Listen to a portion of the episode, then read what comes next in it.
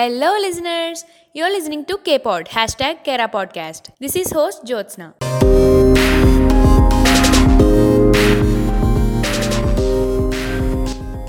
Today's episode is about OTT connections. OTT stands for over the top, which means the content provider is going over the top of existing internet services. In OTT channels, content is delivered over the high speed internet connection. It does not require any cable video infrastructure. There are so many OTT platforms like Netflix, Amazon Prime, AHA, etc. There are so many advantages because of OTT platforms. Nowadays, all are having smartphones with good internet connections so that people can see movies or web series on OTT platforms from the comfort of their house.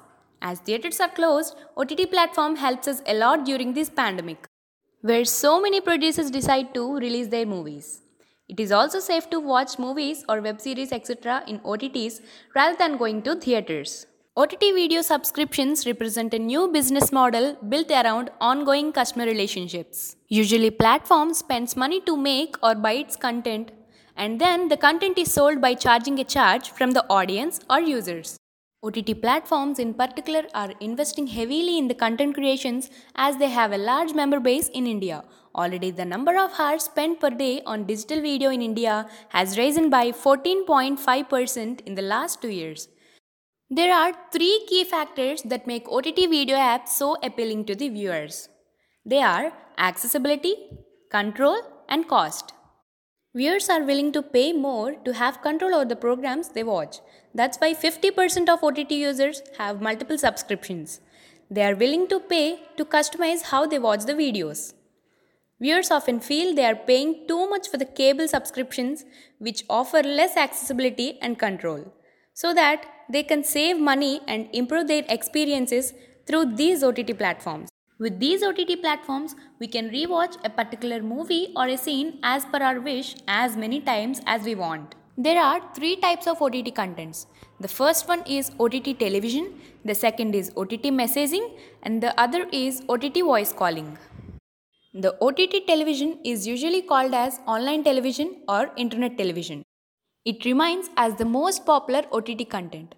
The signal is received over the internet or through a cell phone network, as opposite to receiving the signal from a terrestrial broadcast or a satellite. The access is controlled by the video distributor through either an app or a separate OTT dongle or a box connected to phone, PC, or smart television set. The record of simultaneous users watching an OTT event was set at 18.6 million by Disney's Indian video streaming platform Hotstar. The second is OTT messaging. It is defined as instant messaging services or online chat provided by the third parties as an alternative to text messaging services provided by the mobile phone network. An example is Facebook owned mobile application WhatsApp that serves to replace the text messaging on internet connected smartphones. Other providers of OTT messaging include WeChat, FaceTime, Skype, Telegram, and now the defunct Google Allo. The other type of OTT content is OTT voice calling. It is provided by Skype, WeChat, WhatsApp, etc. uses the open internet communication protocols to replace and sometimes enhance existing operator control services offered by the mobile phone operators. These streaming services shook up what viewers were used to. They introduced a new way of access to the shows and movies they love. They gave viewers an alternative to restrictive and expensive cable or satellite options. Most of all, they expended our collective imagination on the ways that entertainment can work and make revenue. Over the time, as the OTT grew more popular, different types of OTT services flourished through the market. Today, in 2020, the selection of TV and video services have never been more diverse.